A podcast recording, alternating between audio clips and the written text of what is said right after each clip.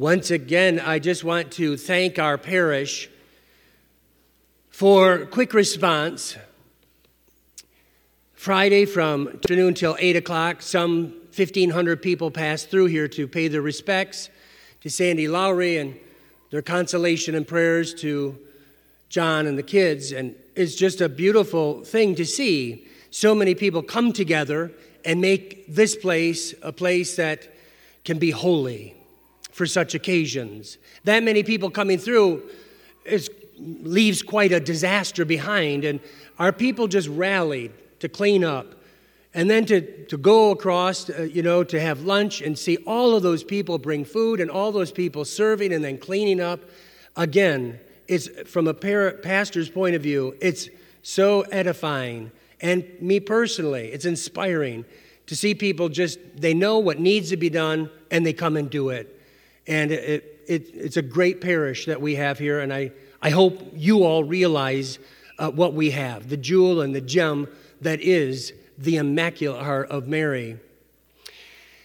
Now, as we think about our readings this week, we need to step back for just a moment to Advent because Advent was a whole season of listening to the prophet Isaiah speak to a people in darkness. And recall what the darkness was. The darkness was God had just delivered his people, and they had just landed in the Holy Land. God had fulfilled his promise. The sad thing is, is people being people forgot who they were, forgot their identity, forgot their purpose. And the minute they got, got to the Holy Land, they let their guard down and said, We've arrived. And they forget that faith is so fragile. They weren't attentive. And all of a sudden, the Assyrians came and they begin the conquering of the Holy Land. And it began with today's readings in the land of Zebulun and Naphtali.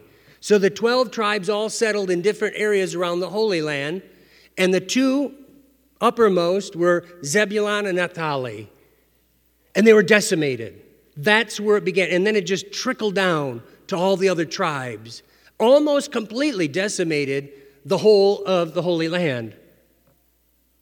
And so it's not an accident that we hear today that that's where Jesus begins the restoration.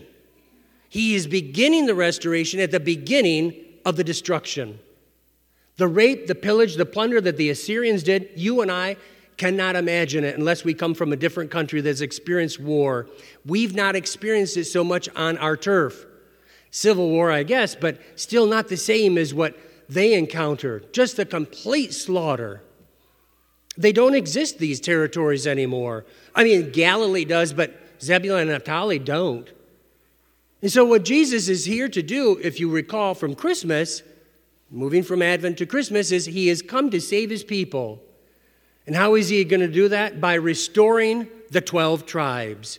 Not the literal 12 tribes, it's going to become a spiritual endeavor. And it begins with today's gospel, beginning at the beginning of the decimation, he's beginning the reconstruction by calling 12 disciples who will become the new 12 tribes. You and I are recipients of this labor.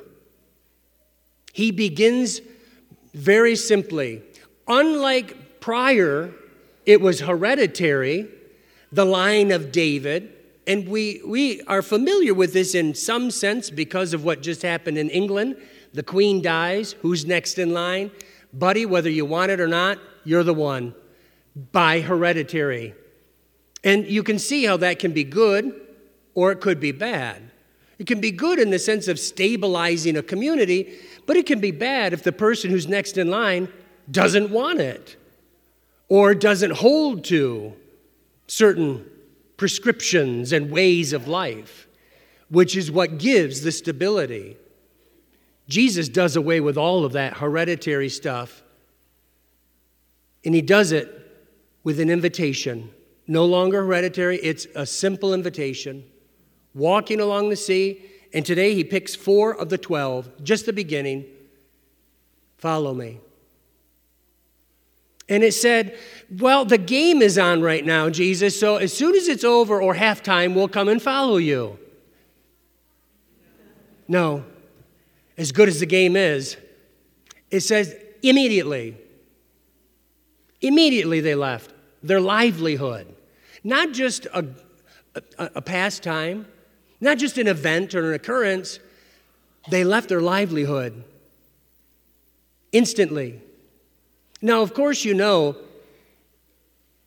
this isn't the first encounter they've had with Jesus. They've known him. Small town, remember? Everyone knows everyone's business. It's like a parish. We all know each other's stuff, for good and ill. So they've had many contacts with Jesus. So this isn't just some guy walking by and they're saying, well, good, we've been wanting to get out of the fishing business forever. Uh, we'll take the first one that comes along. No. Jesus' invitation, come, follow me. Immediately they drop what they're doing, leave their livelihood, and follow him. Or how about Zeb's boys? Not only do they leave their livelihood, but they leave their dad. Now, you and I are living in a world right now where we're seeing, and we're seeing it with broken hearts, myself included, our own family members who are falling away from the faith. It's devastating. You can't force them. We don't want to force them. That's not love. We just have to continue to keep reaching out and extending the invitation, and we need to spend more time on our knees and fasting, at least if we believe what the sacred scriptures tell us about conversion. Or what Jesus says today repent, because the kingdom of God is at hand. So we see, uh, we've experienced people leaving the faith, and we know what that feels like. Now let's turn the tables and sit with Zebedee for a minute. His kids are leaving him for the faith. What a, what a witness. Uh, we have to assume that eventually Zeb followed too. Who knows? But not only did their action affect their own personal lives, Zeb's out of a job now. His workers left him to follow this preacher. So I'm sure he's sitting there in his boat thinking, well, now what? Too young to retire, no employees. Hopefully, he followed the Lord as well. We don't know. That's not been told to us. What we do know is what James and John did. They left their job, they left their dad, and they followed Jesus. This is the seeds, the beginning of the church, the beginning of the restoration of the 12 tribes. And it's just simply an invitation, and it's an invitation that you and I should hear this morning once again. Jesus is walking by you, and he is asking you to follow him. The question for us this week to pray over how far are we willing to go? What are we willing to do if it's asked of us? They left their livelihood, they left their job to serve the Lord, they left their family to follow Him. How far will you go? Again, we're living in tough times where families challenge us in our faith. How far are you willing to go in compromise? Well, if you really love me, yes, but I've got my convictions. I do love you. I love you so much, I'm willing to do what God did to all of us let you go. That's how much I'm willing to love you. But I'm not willing to go where you're going because of what I believe? It's a tough question.